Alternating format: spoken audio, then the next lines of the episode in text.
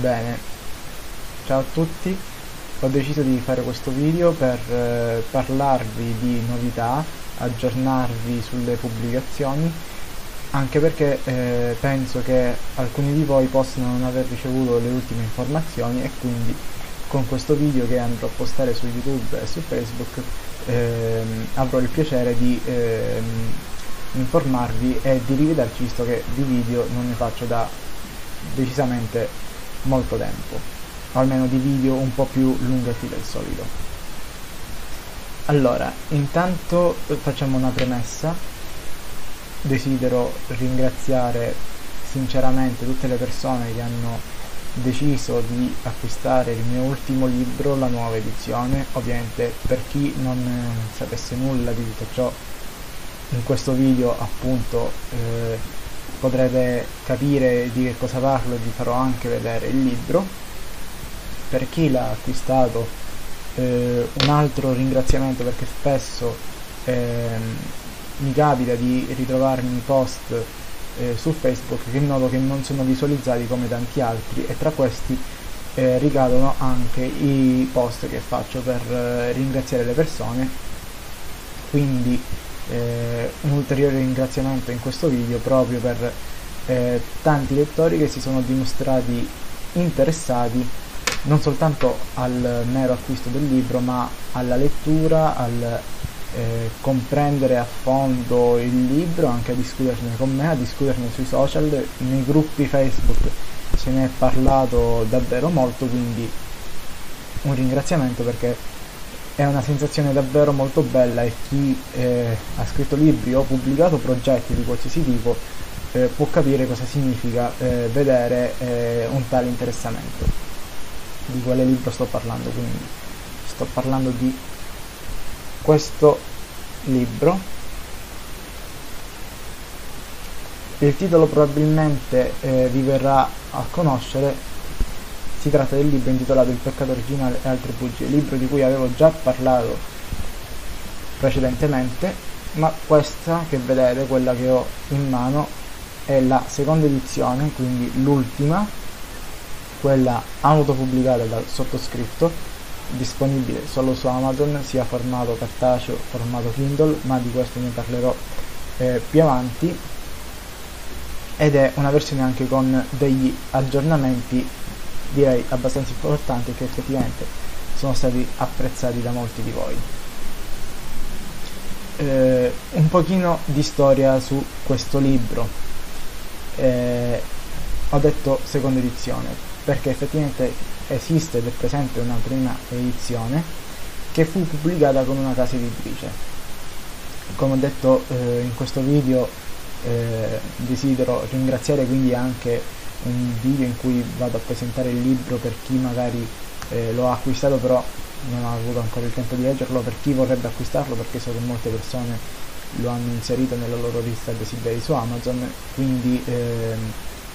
con questo video vi propongo anche degli aspetti che magari semplicemente la visualizzazione della pagina del prodotto di Amazon non vi offre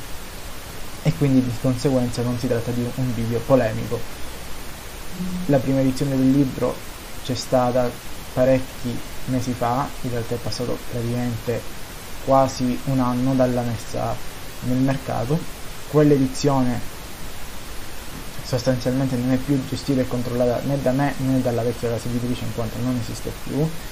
ho deciso di pubblicare una nuova edizione totalmente in autonomia, quindi il libro è autopubblicato, non c'è nessuna casa editrice dietro, anche se con buona pace di qualcuno sappiate che Amazon esiste, ovviamente il diretto interessato sa di cosa sto parlando. Allora, ho detto, eh, e questo l'avevo anche anticipato nei mesi precedenti, che ci sarebbero state delle novità riguardo questo libro, quindi visto che ormai la pubblicazione è già avvenuta, eh, il libro è uscito a luglio, possiamo dire senza problemi di che cosa si tratta. In questa eh, seconda edizione, come è anche facilmente leggibile dalla copertina, ci sono dei contributi esterni oltre a degli aggiornamenti, una rivisitazione del testo, eh, accorgimenti diciamo di editing, comunque c'è da dire che la prima edizione non presentava chissà quali problemi. Le due più importanti novità di questo volume sono che è stato ripubblicato quindi con dei contributi. I contributi sono di Gioacchino Nicotri e Marco Scarponi. Rispettivamente il primo, Gioacchino Nicotri, entrambi gli autori eh, sono davvero onorato di poter dire che li reputo amici, in quanto sono davvero tali. Il primo è psicologo, avvocato prestazionista, anche lui autori di diversi libri sul tema, libri che ovviamente sono altamente consigliati perché io li ho letti e li ho apprezzati davvero, davvero tanto. Il secondo, Marco Scarponi, forse eh, più conosciuto sul web vista la sua presenza ormai da diversi anni incessante, è filosofo e docente. Anche lui autore di saggi sul tema, davvero, davvero molti, oltre che eh, di libri anche su altri argomenti che comunque vi consiglio sempre di leggere perché eh, potete criticare Marco Scarponi come vi pare, ma ha un modo di esprimersi, una dialettica che nello scritto davvero raggiunge livelli molto alti, davvero interessante e quindi è capace di eh, potervi dare informazioni in più, ad esempio ha scritto anche libri eh, sulla storia del cinema, sulla mafia e tanti altri argomenti, oltre che su quelli che interessano a noi. Questi due contributi vanno ad arricchire notevolmente il libro, eh, specialmente la prefazione di Gioacchino Nicotri che va a completare realmente il libro. È come un piccolo primo capitolo che vi presenta la lettura e ehm, devo dire che fa un lavoro straordinario in quanto sottolinea tutti quegli elementi che sono sparsi poi eh, nei vari capitoli e che appunto grazie a questa prefazione potete anche in qualche modo apprezzare poi meglio la lettura per non parlare poi appunto di una postfazione di Marco Scarponi che va a chiudere il cerchio nel migliore dei modi possibili quindi parlo davvero con molto entusiasmo di questo libro in quanto io stesso sono davvero davvero molto soddisfatto del prodotto finale. Sono soddisfatto perché tantissime persone lo hanno acquistato, tantissime persone, tantissime di queste poi mi hanno contattato eh, in privato dopo averlo letto per eh, farmi complimenti o per anche per eh, sviluppare con me eh, discussioni sugli argomenti trattati nel libro e questo è davvero un grandissimo piacere. Come vedete infatti nel retro della copertina ci sta il simbolo Amazon KDP in quanto è pubblicato con Amazon. Il libro lo trovate sia in formato cartaceo che l'edizione che sto tenendo io in mano in questo momento, anche in edizione Kindle, quindi per gli ebook. Io come sempre consiglio di maggiormente l'edizione cartacea, intanto perché comunque è un libro che rispetta ed è amico dell'ambiente, quindi oltre il fatto che eh, la carta su cui viene stampato è assolutamente certificata, un discorso che eh, io spesso puntualizzo sempre, perché davvero è una cosa secondo me importante da dire, da prendere nota, il fatto che l'inchiostro, che è una cosa importantissima, è di tipo ecologico. Un di questo tipo significa che una volta che viene disperso nell'ambiente non causa i danni eh, che sono riscontrabili con, i, eh, con gli inchiostri tradizionali per, utilizzati per tutti gli altri libri. Quindi ovviamente io eh, mi auguro che il libro non venga disperso nell'ambiente, ma comunque per qualsiasi motivo è un libro eh, che chi lo va ad acquistare non crea chissà quali danni all'ambiente, cosa molto importante anche da sottolineare perché magari molti vanno ad acquistare l'edizione ebook Kindle anche a malincuore perché pensano che un cartaceo può creare dei danni. Non è questo il caso eh, del mio libro, di tutti gli altri ovviamente pubblicati con Amazon e anche di tutti gli altri libri di tutti gli altri autori che sono davvero, davvero tanti, specialmente internazionali perché in America eh, c'è un mercato molto più vasto di eh, self-publishers, così eh, veniamo chiamati, definiti, e quindi potete stare tranquilli. Da che cosa si nota? Eh, questa è un'informazione generale che non riguarda semplicemente i miei libri,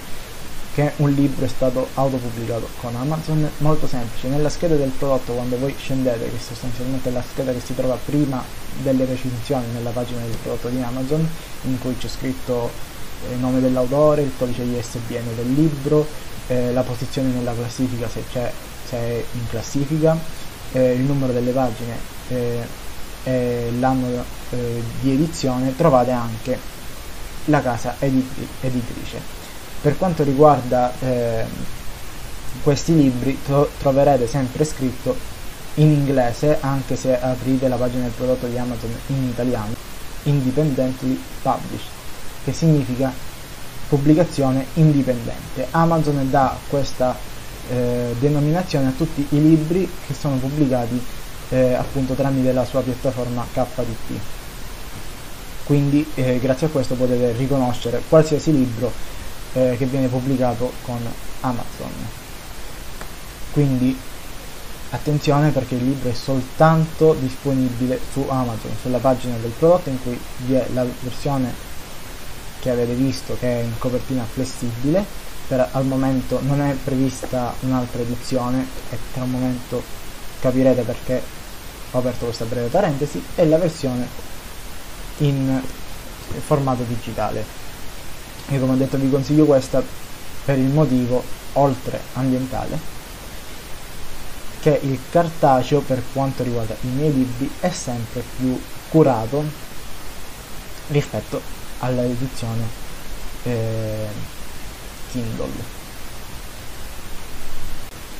Il titolo del libro è rimasto invariato,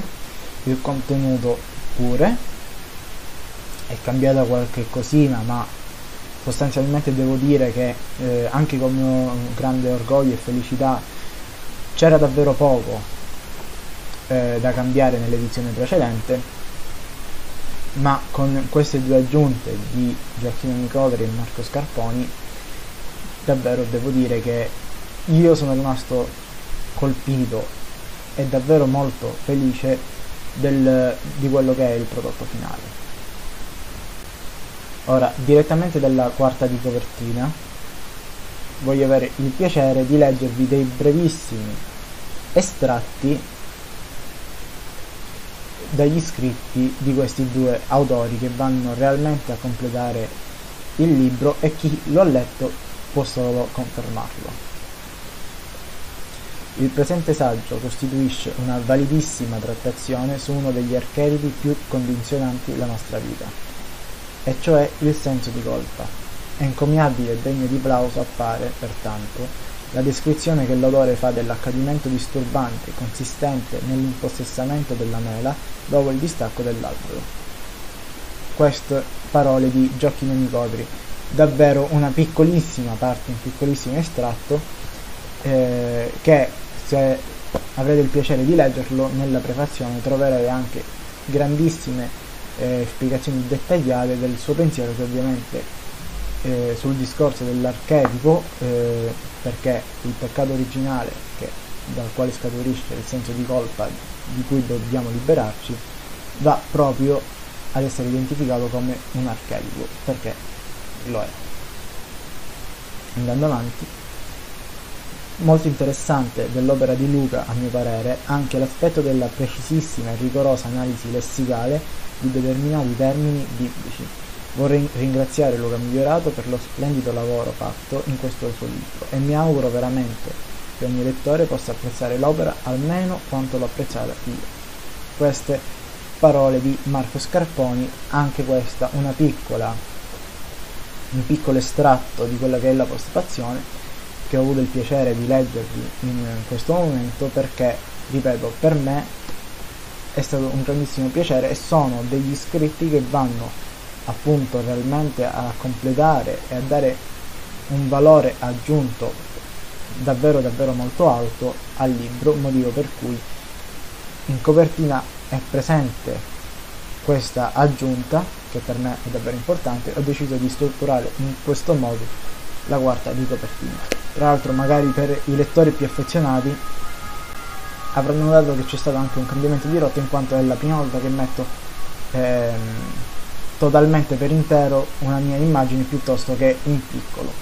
questo anche per distinguere il libro in un certo senso dal, dall'edizione precedente e da tutti gli altri perché questo si pone ad un livello nettamente superiore, infatti lo presento come il mio libro più importante. Non è il più eh, voluminoso in termini di pagine, ma lo è in termini di contenuti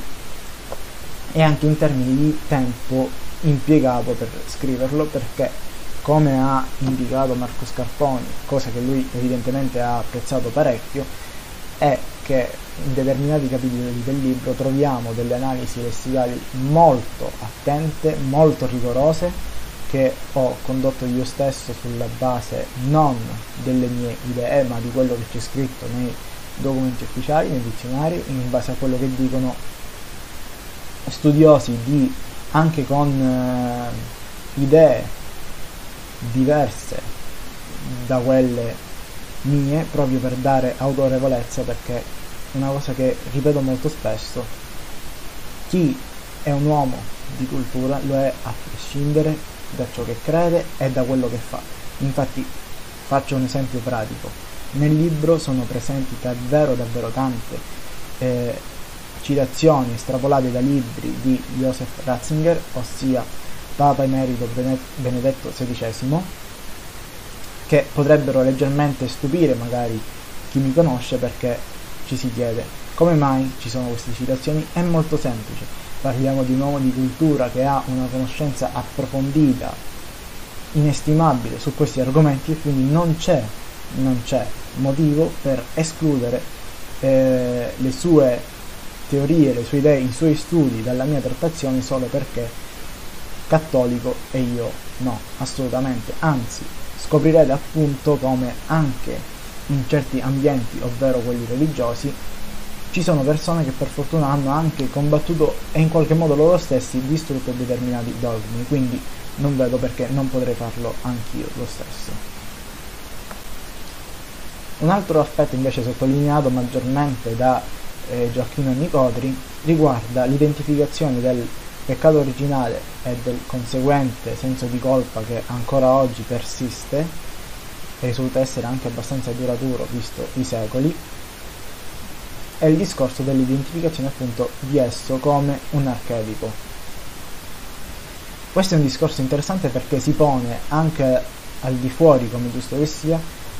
della fede, si pone come un discorso, di, eh, come un discorso personale ancora più intimo che riguarda praticamente tutti e che può essere gestito appunto anche grazie alla lettura del libro e a tutti gli studi che poi ovviamente sono necessari fare, fare autonomamente continuando sostanzialmente lo studio che si è intrapreso o l'interesse che si ha verso questi temi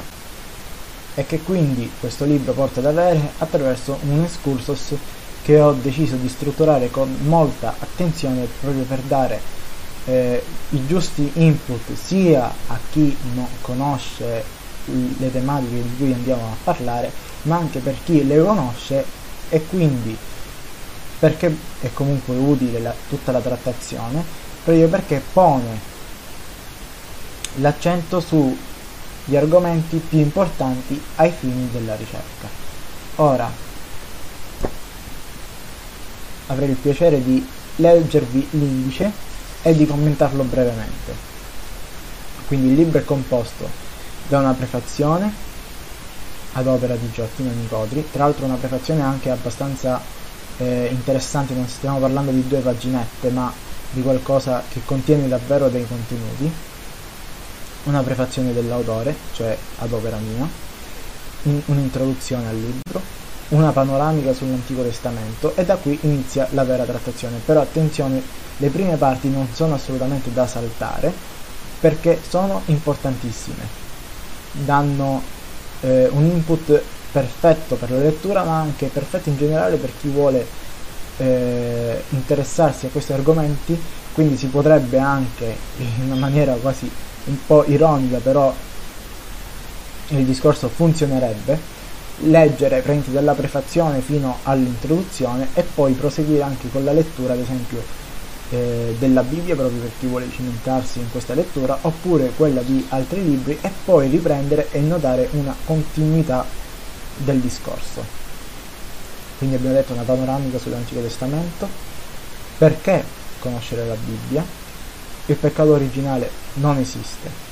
Arrivano le conferme dalle fonti extra bibliche il peccato originale per i testimoni di Geova, il peccato originale per i mormoni, il risveglio, poi abbiamo una conclusione ad opera mia, la postfazione bellissima di Marco Scarponi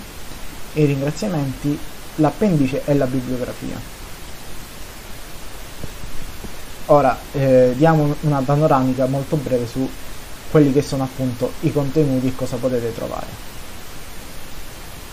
della prefazione ne ho eh, già parlato, quella eh, scritta da me eh, ci tengo davvero tanto perché è un modo mio molto eh, breve di introdurre il lettore al libro e poi con l'introduzione andare a sviluppare tutti gli argomenti e le motivazioni che hanno portato alla stesura del libro e anche come, eh, come approcciarsi alla lettura del testo e quindi di conseguenza cosa aspettarsi dai vari capitoli che si andranno a leggere.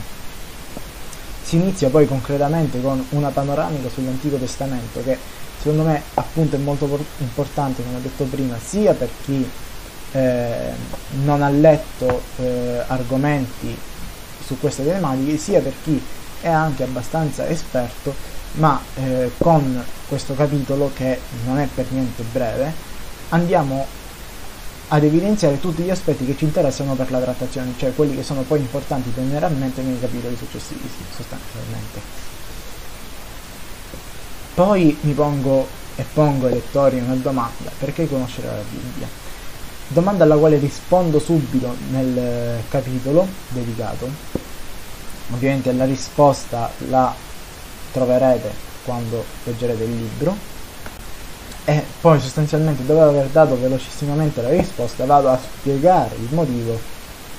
presentando anche tutti quelli che sono le fonti che poi sono tutte documentate e tutti gli esperti del settore che danno sostanzialmente le loro motivazioni che tutte unite spiegano il perché bisogna conoscerla. Poi sostanzialmente si entra nella parte più importante del libro dal punto di vista della tematica ossia il peccato originale, il motivo per cui non esiste, ed è qua che faceva riferimento Marco Scarponi, dove ci sono maggiormente tutte le analisi lessicali in cui vado ad esaminare. Per chi non lo sapesse, il peccato originale viene fatto derivare, derivare dal capitolo 3 della Genesi e quindi vado ad esaminare ogni singola parola presente nel capitolo 3 della Genesi, non secondo le mie idee, anche perché altrimenti avrei dovuto lasciare eh, il libro in bianco, ma secondo quelli che sono gli studi, come ho detto, anche appartenenti a personaggi di correnti diverse, facendo riferimento ai dizionari, ogni singola parola della quale viene proposto la traduzione c'è scritto benissimo da quale dizionario è stato preso tale significato, facendo anche una distinzione che per quel che ho notato io in tutta la letteratura, almeno italiana, nessun altro ha fatto prima, ovvero specificare, perché spesso si tende a fare polemica, cosa che in realtà qua non è presente, ma è presente soltanto per chi la vuole vedere, ma chi vuole trovare qualcosa troverà di tutto, chi invece ha la mente aperta e lo legge trova quello che effettivamente è presente nel libro. Ossia per questo argomento un discorso molto interessante secondo me che può essere esteso anche ad altre trattazioni, anche ad altre lingue sostanzialmente, anche al semplice utilizzo della lingua inglese che spesso in Italia viene insegnata sostanzialmente malissimo, quindi non viene insegnata in realtà, ma viene mm, presentata in una maniera abbastanza distorta, ossia chi è interessato a questi argomenti specialmente sarà eh, attento e si ricorda che molti autori e anche molti personaggi sul web parlano di quella che è la traduzione corretta di quel termine. Sostanzialmente si vengono a dirci questi personaggi che siccome un determinato termine è stato tradotto male, il che a volte è anche vero, quindi eh, in determinate occasioni hanno assolutamente ragione perché stravolgere il significato di un determinato termine può portare a uno stravolgimento di tutto il significato di un intero capitolo, ad esempio. Quindi qui hanno ragione, ma spesso si gioca troppo, si fa troppa forza su questo discorso e quindi questi personaggi ci vengono a dire, a farci tutto un discorso sulla traduzione corretta. Il discorso è che, come spesso molti personaggi anche fanno notare, e questo ovviamente deve essere specificato come ho appena fatto, le traduzioni spesso sono corrette, ma allora dove nasce il problema? Il problema nasce nel fatto, come ho appena detto, fanno notare anche molti di questi autori, la lingua ebraica è polisemia. Quindi un dizionario ci pone davanti diverse traduzioni possibili per quel termine, tutte, delle, tutte queste sono ovviamente traduzioni corrette. Quindi su cosa punto io l'attenzione? Punto l'attenzione nel fatto che per capire, o almeno per tentare di capire, per avvicinarci a quello che è il significato più corretto, non dobbiamo fare la guerra tra quali sono i significati corretti del termine, perché evidentemente se un dizionario alla voce di un termine riporta più di un singolo traducente, evidentemente sono tutti corretti. Quindi dove nasce il problema? Nasce il problema in cui si dice che uno è corretto e gli altri no. Non è vero, sono tutti corretti, i dizionari non scrivono un termine corretto e uno sbagliato, scrivono tutti i termini corretti oppure tutti sbagliati Quindi io pongo l'attenzione su quello che è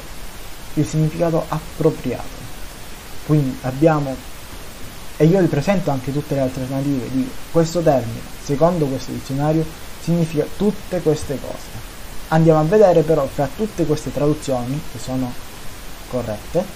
quindi non ci interessa soltanto trovare la traduzione corretta perché quella è facilissima da trovare, basta aprire il dizionario vado a trovare il significato appropriato. Faccio l'esempio più stupido di tutti, anche molto eh, velocemente, perché ovviamente i determinati eh, e interessantissimi approfondimenti sono tutti presenti nel libro, anche nelle fonti, perché ovviamente sostanzialmente non ho scoperto nulla. Cosa succede? Abbiamo un X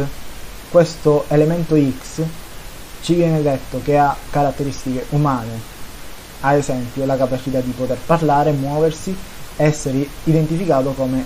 umano, come una persona, diciamo pure in senso molto ampio umanoide. Ci viene detto che questo X può significare serpente oppure essere riconducibile ad un appellativo che si dà ad una persona, quindi ad un umano oppure umano che non sia sempre umanoide. Che significato gli attribuiamo? È giusto dire che semplicemente eh, serpente non è corretto? No, serpente è corretto, ma in questo caso, trovandoci di fronte a una lingua polisemica è evidentemente ad un termine che ha più di un significato, quale gli assumiamo, gli facciamo assumere il significato, come dico io, appropriato, ossia quello che è appropriato con tutto il contesto che andiamo ad affrontare. Come ci ha ricordato Marco Scarponi, è un'analisi molto interessante perché vado a prendere ogni parola che è presente lì nel testo, quindi analizziamo tutto il contesto nel complesso. Andando avanti ehm, arrivano le conferme dalle fonti extra bibliche e qui è molto interessante perché appunto magari molti ignorano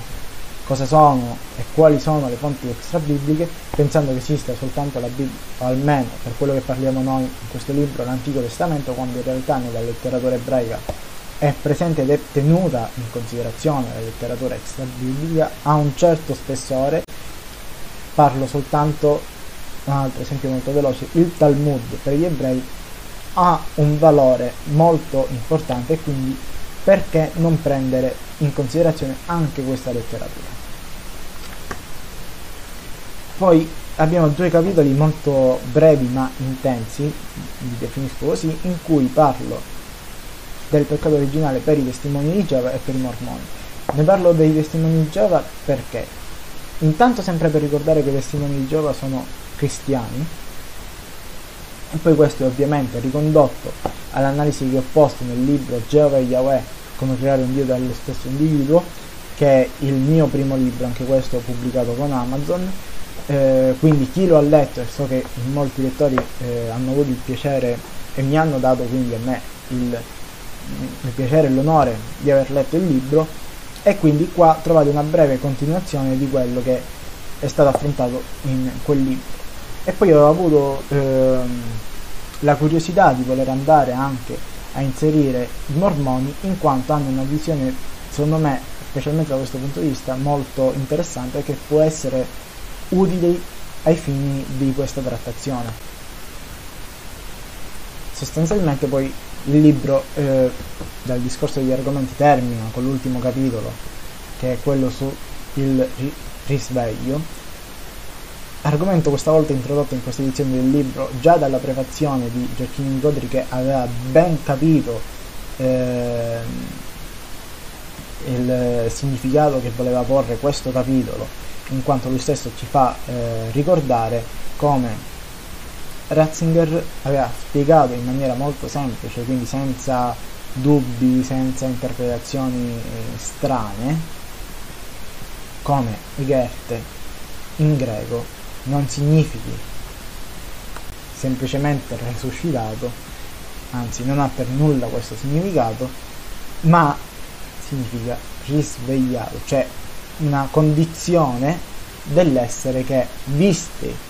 certi studi, certi percorsi personali, arriva a potersi definire in questo modo. Argomenti che poi, sempre come ci ricorda eh, Giacchino Nicotri, per esempio Jung aveva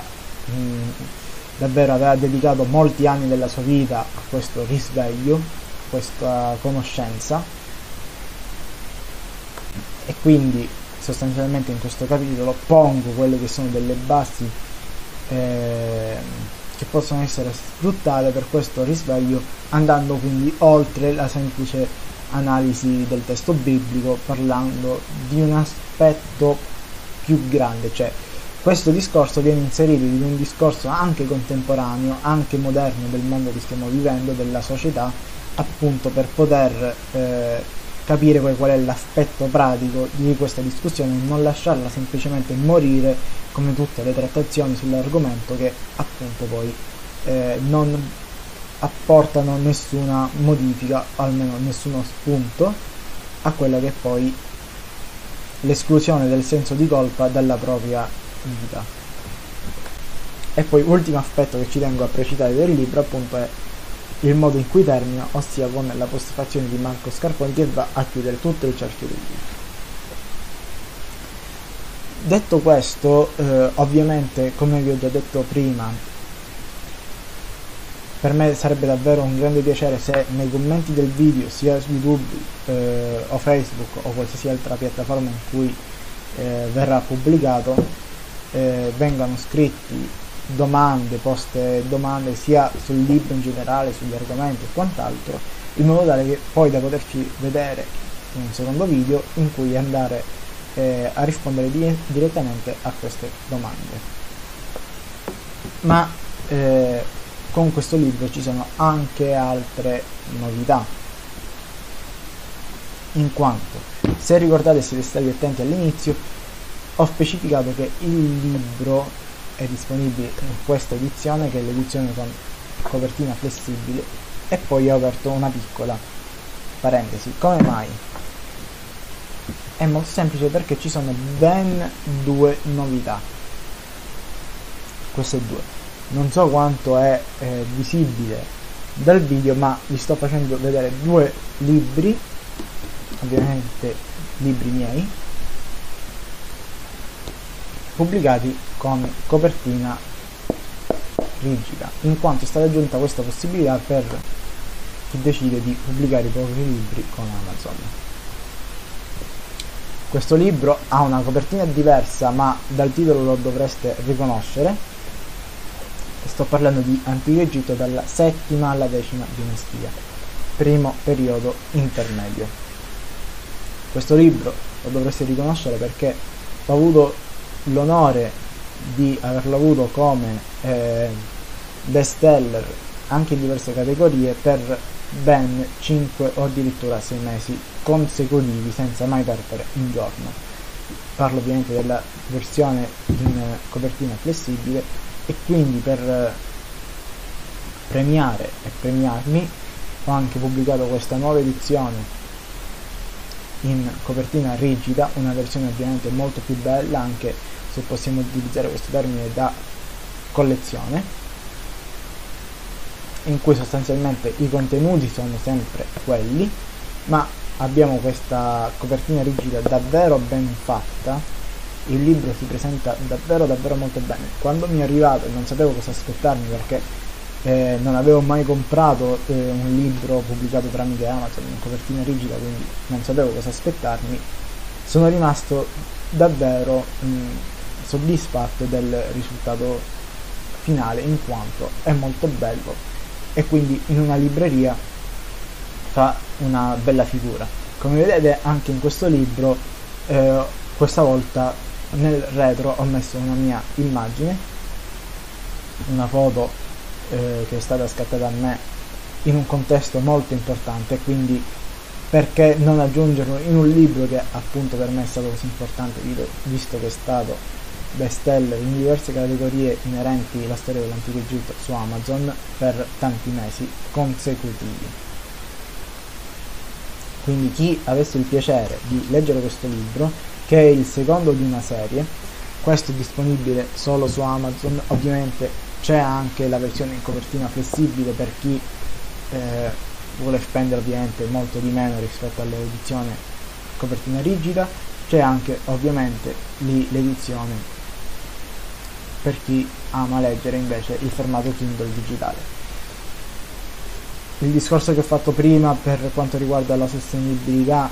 e quindi eh, inchiostro e pagine vale anche per questi libri. In questo libro cosa faccio? Andiamo ad esaminare eh, le dinastie che si sono succedute dalla settima fino alla decima come mai dalla settima alla, de- alla decima? Molto semplice. In questo frangente, che è un periodo molto breve in realtà della storia dell'antico Egitto, ma non ci sono motivi per cui non debba essere affrontato, quindi lo affrontiamo, ricade il primo periodo intermedio. Questo è un libro che mi è piaciuto davvero molto scrivere perché eh, come appunto io stesso ho potuto apprezzare e ricordarmi ogni volta che eh, procedevo nella stesura del testo,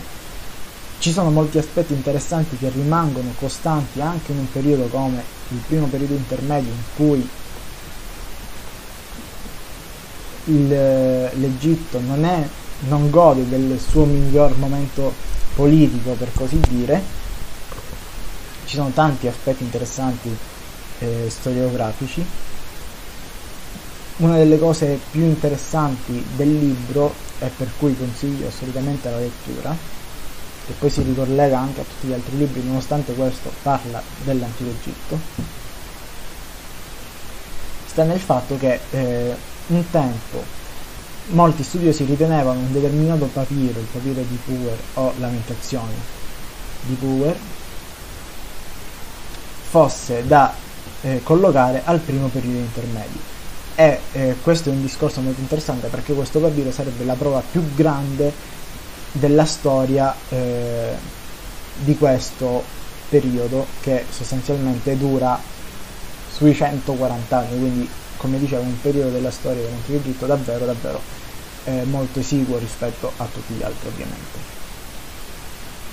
E quindi cosa ho fatto? Ho preso questo papiro lo analizziamo tutto insieme e andiamo a confrontarlo anche con altri testi, quindi anche con la Bibbia, con l'Antico Testamento, anche con eh, i risultati di analisi scientifiche e capiremo perché e capiamo se questo papiro va collocato al primo o al secondo periodo intermedio. Per fortuna al giorno d'oggi, in questo momento, la maggioranza degli studiosi concorda sul fatto che il papiro di Puer va collocato al secondo periodo intermedio, quindi un periodo successivo, non quello dopo, ma due periodi dopo, in quanto dopo il, periodo, il primo periodo intermedio abbiamo il Medio Regno e poi successivamente abbiamo il secondo periodo intermedio, che sarebbe quello in cui va collocato correttamente il papiro di Brewer e in questo libro spieghiamo perché e spieghiamo il motivo anche alla luce degli avvenimenti biblici, quindi spieghiamo anche eh, la collocazione esatta dell'esodo biblico e spieghiamo ad esempio chi era eh, Mosè e tutti questi argomenti, le, le piaghe, le dieci piaghe, eccetera. E poi andiamo ad, a vedere la storia di ogni singolo faraone che ha eh, regnato durante il primo periodo intermedio, evidenziando senza problemi e senza peli sulla lingua tutto quello che sappiamo, oppure purtroppo come eh, ricorre davvero frequentemente per questi sovrani, quello che non sappiamo, di alcuni non sappiamo nemmeno il nome preciso in quanto le iscrizioni geroglifiche sono danneggiate e quindi sappiamo una parte del nome e in questo libro io eh, non faccio altro che presentare quello eh, che appunto è il nostro possesso, compreso quello che non sappiamo. Prendo a caso ad esempio questa pagina in cui vedete un'iscrizione geroglifica seguita dalla voce incompleto in cui io sostanzialmente, e questo ricorre molto spesso in questo libro, spiego come porto discussione con tutti i singoli geroglifici, sotto ovviamente presente anche le traduzioni, significato, come leggerli e quant'altro, poi tra parentesi quadra la dicitura incompleto in quanto ci dovrebbero essere altri geroglifici per completare il senso logico della frase, ma per motivi dovuti dal tempo, dovuti a mancanze, purtroppo sono incompleti e quindi non è possibile dare un, una certa quadratura al nostro cerchio storico. Presento anche, tra l'altro, nemmeno a farlo apposta, ho aperto una pagina molto interessante in cui faccio anche emergere errori eh, che non sono mai stati corretti, in quanto ad esempio quando si parla di questo sovrano che stiamo parlando di Keti, e qui eh, presento il geroglifico del suo nome, presento ogni singolo geroglifico che lettera sostanzialmente in italiano rappresenta, in che senso si legge, perché eh, l'egiziano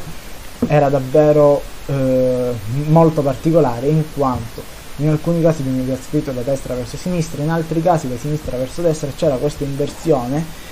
a volte per dare una specie di